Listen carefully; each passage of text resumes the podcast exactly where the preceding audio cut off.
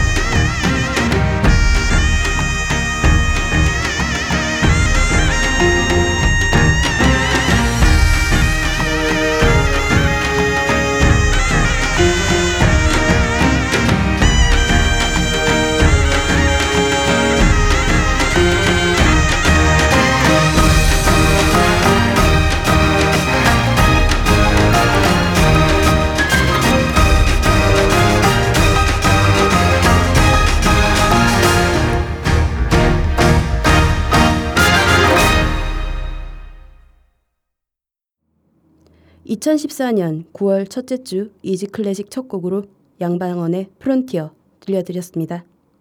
안녕하세요. Easy Classic입니다.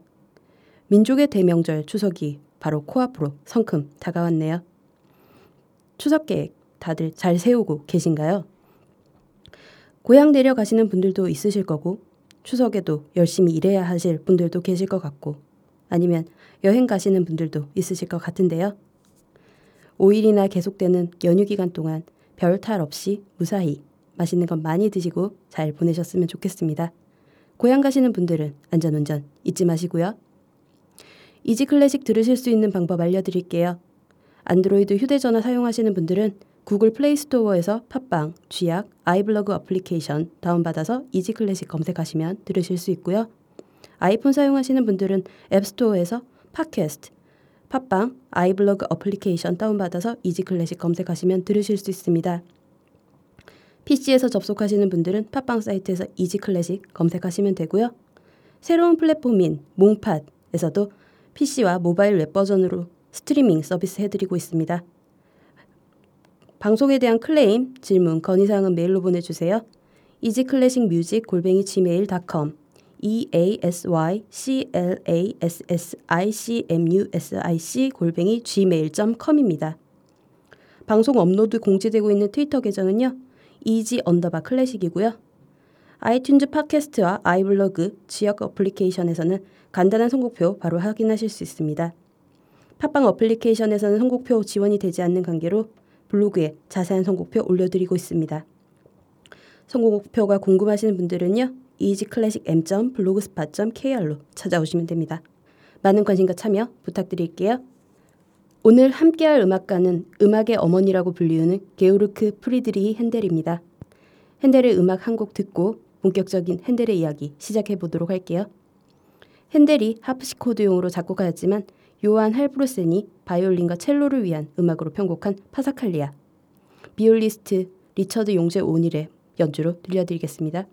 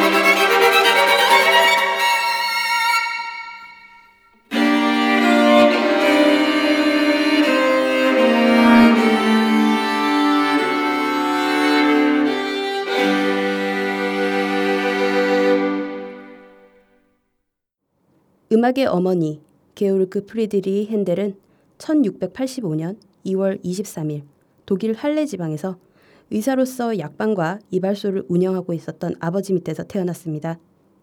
헨델도 역사에 남은 다른 음악가들과 비슷하게 유년 시절부터 음악적 재능을 보입니다. 9세 때부터는 오르간 연주자였던 프리드리히 차하우로부터 작곡의 기초와 오르간 연주법을 배우는데요. 하지만 아버지는 핸델이 음악하는 것을 반대하였고 아들이 법률을 공부하여 출사하기를 원했습니다. 11세가 되던 해 아버지가 세상을 떠나지만 핸델은 아버지의 유지를 이어받아 할레 대학에 입학하여 법률을 배웁니다. 그리고 법률 공부와 더불어 교회의 오르가니스트 견습 생활을 하면서 음악 공부도 겸했다고 하는데요.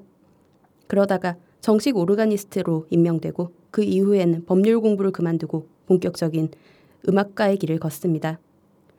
18세가 되던 1703년에는 함부르크 오페라 극장의 바이올리니스트로 취직하여 할레를 떠나 당시 오페라의 도시였던 함부르크로 이주합니다. 바이올리니스트 겸 하프시코드, 쳄발로라고도 하죠. 연주자로 활동하는 한편 20대 때는 헨델 최초의 오페라 알미라를 작곡 그리고 상연하여서 성공을 거둡니다. 알미라의 성공을 계기로 핸델은 이탈리아로 연주 여행을 떠나게 되는데요. 알미라 이전에도 그의 재능을 알아본 예술 애호가들의 후원 제안이 있었습니다. 그 제안들 중에는 몇 해 동안 이탈리아에서 연주법을 완전히 익히고 작곡을 배울 수 있도록 자금을 대주겠다는 제의도 있었고요. 하지만 그는 그런 제안들을 모두 거절했습니다. 감자와 삶은 양배추라면 넌더리를 낼 만큼 충분히 가난을 경험했지만 돈 많은 고용주에게 팔려가는 것은 그의 자존심이 허락하지 않았기 때문이었죠. 그래서 핸델의 이탈리아 여행은 그가 이탈리아로 가기 위한 자금을 다 모을 때까지 연기되었습니다. 그리고 오페라 알미라의 성공은 그의 여비를 마련하는데 큰 도움을 주었죠.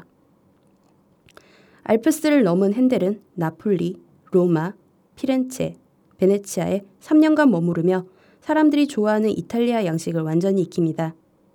그리고 여행 중에 도메니코 스카를라티를 만나 오르간과 하프시코드 연주 대결을 한 후 친교를 맺습니다. 그러면서 스카를라티 부차로부터 커다란 영향을 받기도 했고요.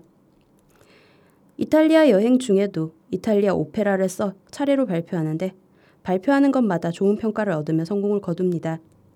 그중 특히 아그리파나는 대성공을 거두고요. 핸델 음악 한 곡 듣고 이야기 계속 이어나갈게요. 영화 파리넬리로 유명해진 핸델 오페라 리날도 중 아리아 울게 하고 서서 들려드릴게요. 소프라노 조수미의 목소리로 함께 하시겠습니다.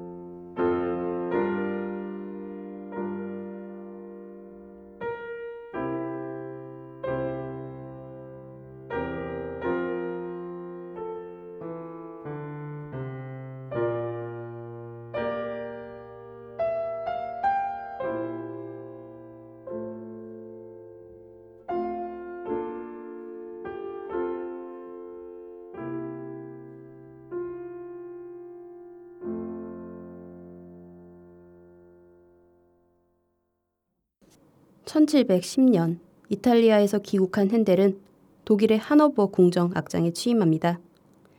이탈리아 여행 중 하노버의 선제 후에 궁정 악장 스테파니의 추천이 그 계기였습니다. 당시 하노버 공정은 유럽에서 가장 아름다운 극장과 프랑스풍의 뛰어난 관현악단을 가지고 있었습니다. 하지만 핸델은 여기서도 정착하지 못하고 곧 휴가를 얻어 여행을 떠나게 됩니다. 여행을 떠난 핸델은 일단 고향인 할레에 들렀다가 다시 뒤셀도르프에서 네덜란드를 거쳐 영국으로 향합니다. 당시 런던에서는 이탈리아 오페라가 자주 상연되고 있었죠. 핸델은 영국 도착 후 첫 번째 작품인 리처드 1세를 2주 만에 완성하여 초연하는데 이 작품이 대성공을 거둡니다. 이것이 계기가 되어 귀족 사회에 드나드는 한편 건반 악기의 즉흥 연주자로서도 지위를 확보해 나갑니다. 그리고 오라토리오와 칸타타 등의 작품에 연달아 완성하며 발표하기도 하고요. 26세가 되던 1711년에는 예정보다 길어진 여행을 접고 하노버로 돌아갔지만 다음에 적당한 시기에 다시 돌아온다는 조건으로 하노버 선제후의 허가를 얻어 또다시 런던으로 가 왕성하게 활동합니다. 1712년부터 다음 해까지 오페라 충직한 양치기, 테세오를 작곡하여 상연하였고 영국 왕실에서도 헨델을 주목하게 되면서 특히 앤 여왕에게 총애를 받아 왕실 악장에 임명되기도 합니다. 하지만 1714년 앤 여왕이 갑자기 사망하고 하노버 선제후가 조지 1세로 즉위하게 되자 핸델은 궁지에 몰리게 됩니다. 휴가를 얻어 영국으로 건너왔지만 휴가가 끝나도 하노버 궁정으로 돌아가지 않았기 때문이었죠. 하지만 당황하지 않고 대담했던 핸델은 음악으로 옛 주인의 영국 입성을 환영합니다. 템스강의 왕실 파티를 위해 쓴 이 작품은 훗날 수상음악 혹은 수상곡이라는 제목으로 알려진 곡입니다. 이 곡에 크게 만족한 조지 1세는 이 변덕스러웠던 공정악장을 용서하고 1년에 400파운드의 연금을 지급해 줍니다. 1718년에서 1720년까지 핸델은 찬도스 공작의 후원 아래 종교 음악의 명작인 찬도스 앤썸 11곡을 완성합니다. 그 다음에는 이탈리아 오페라의 상연을 위해 왕립음악 아카데미를 설립하여 이탈리아인 작곡가 보논치니와 아리오스티와 함께 관리 감독을 하며 헨델은 영국 왕실의 비호를 받으며 활발한 활동을 계속합니다. 네빌 마리너의 지휘, 아카데미 오브 세인트 마틴 인 더 필즈의 연주로 헨델 수상음악 모음곡 2번 D장조 중 두 번째 Alla Hornpipe 듣고 돌아오겠습니다.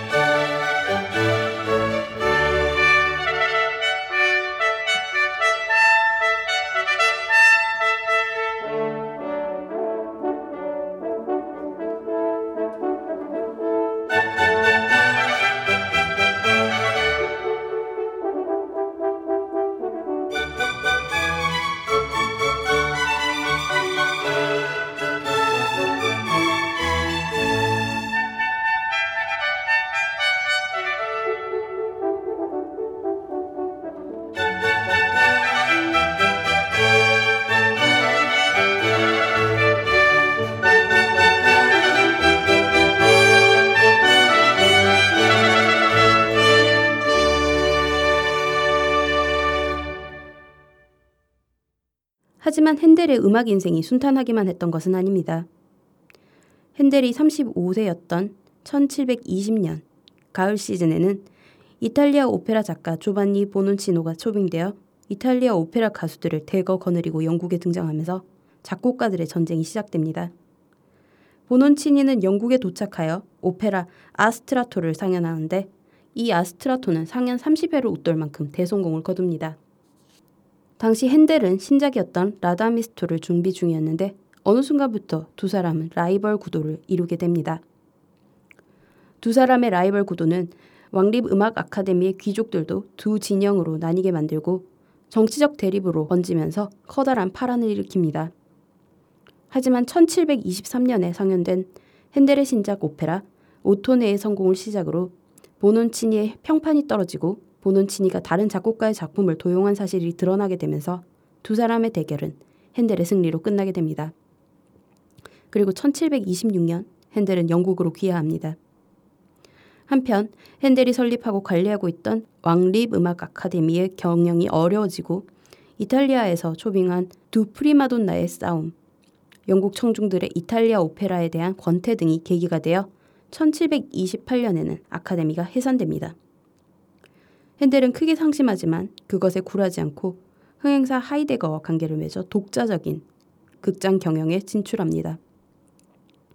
그리고 신작 로타리오를 비롯 변함없이 왕성한 창작 활동을 이어나갑니다. 오페라로는 에치오, 소자르메, 오를란도를 오라토리오로는 에스테르, 데보라, 이탈리아 등을 완성하여 상영하죠. 하지만 런던 청중은 이탈리아 오페라에 대한 관심을 거둔 지 오래였고 엎친 데 덮친 격으로 라이벌이었던 보논치니의 이탈리아 오페라와 또 다른 오페라 회사인 귀족 오페라에 밀려 극장을 닫게 됩니다. 그리고 1734년 그는 코벤트 가든 오페라 극장 경영자로서 세 번째 오페라 극장 경영에 도전합니다. 51세였던 36년에는 오라토리오 알렉산더의 향연으로 대성공을 거두고 오페라 아탈란타를 작곡하지만 뇌졸중에 걸려 우반신 불수가 됩니다. 그리고 3년 후인 1737년 핸델은 건강 악화와 경제 파탄으로 오페라 작곡가 겸 극장 경영자로서의 활동에 종지부를 찍습니다.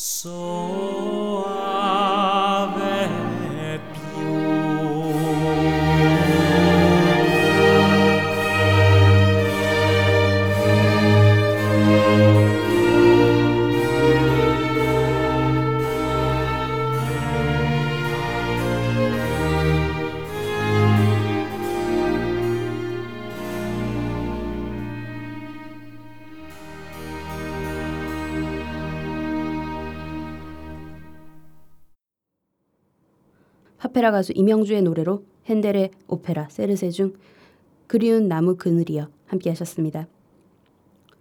병이 깊어진 핸델은 독일의 아헨으로 요행을 떠납니다. 그는 온천수에 보통 사람의 세 배나 된 오래 몸을 담그는 방법으로 병을 다스리고 기적적으로 회복됩니다.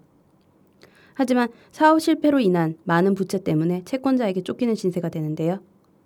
그의 처지를 딱하게 여긴 주변 사람들은 자선 음악회를 열어주었고 그 덕분에 겨우 채권자의 독촉에서 벗어납니다. 핸델은 병 회복 후 깊은 종교적 감명을 받게 되는데 그 때문에 오페라보다 오라토리오의 작곡에 몰두하게 됩니다. 아일랜드 더블린에서 핸델 필생의 대작인 오라토리오 메시아를 24일 만에 탈구하고 1742년 4월 12일 더블린에서 초연하여 청중들로부터 극찬을 받는 대성공을 거둡니다. 이후 삼손, 세메레, 요셉, 벨샤자르, 헤라클레스를 발표하고 46년 마키아바이오스의 유다는 큰 성공을 거둡니다. 알렉산더 발루스, 요슈아, 수잔나, 솔로몬 등도 성공을 거두고요. 1748년 핸델은 오스트리아의 마리아 테레지아의 계승에 반발해 일어났던 오스트리아 계승 전쟁 종결을 위한 아헨 평화 조약 체결을 축하하기 위해 관현악곡인 왕궁의 불꽃놀이를 작곡하여 연주합니다. 헨델의 음악 두 곡 이어드리고 이야기 계속 이어나갈게요. 헨델 작곡 왕궁의 불꽃놀이 음악 1번 서곡 그리고 4번 환희 들려드릴게요. 네빌 마리너의 지휘 아카데미 오브 세인트 마틴 인 더 필즈의 연주로 함께 하실게요.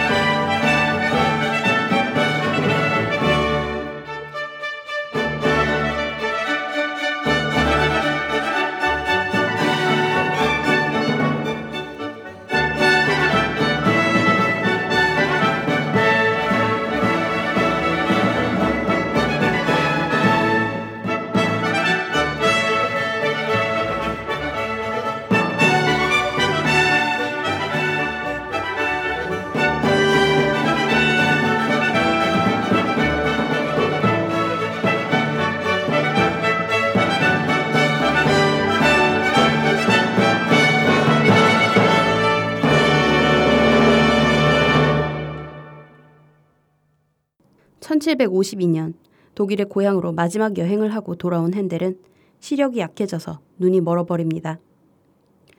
하지만 오라토리오 에프타를 완성하기도 하고 조수의 도움을 받아 오르간 연주와 창작 활동을 계속합니다. 그리고 1759년 4월 14일 가난한 음악가 구제해에 1000파운드를 남겨놓고 세상을 떠납니다. 그가 세상을 떠난 날은 그가 코벤트 가든 극장에서 메시아 연주에 마지막으로 참여한 지 8일 후였습니다. 조지 1세의 음악 교사이기도 했던 그의 지위에 걸맞게 성대한 장례식이 치러졌으며 영국인 사후 최후의 영예인 웨스트민스터 대성당에 안장됩니다. 오늘 마지막 곡으로 헨델 일생 최대의 걸작이었던 오라토리오 메시아 중 합창 할렐루야 준비했습니다. 킹스 컬리지 합창단의 목소리로 들려드리며 인사드릴게요. 다음 이 시간에 다시 또 찾아뵙겠습니다.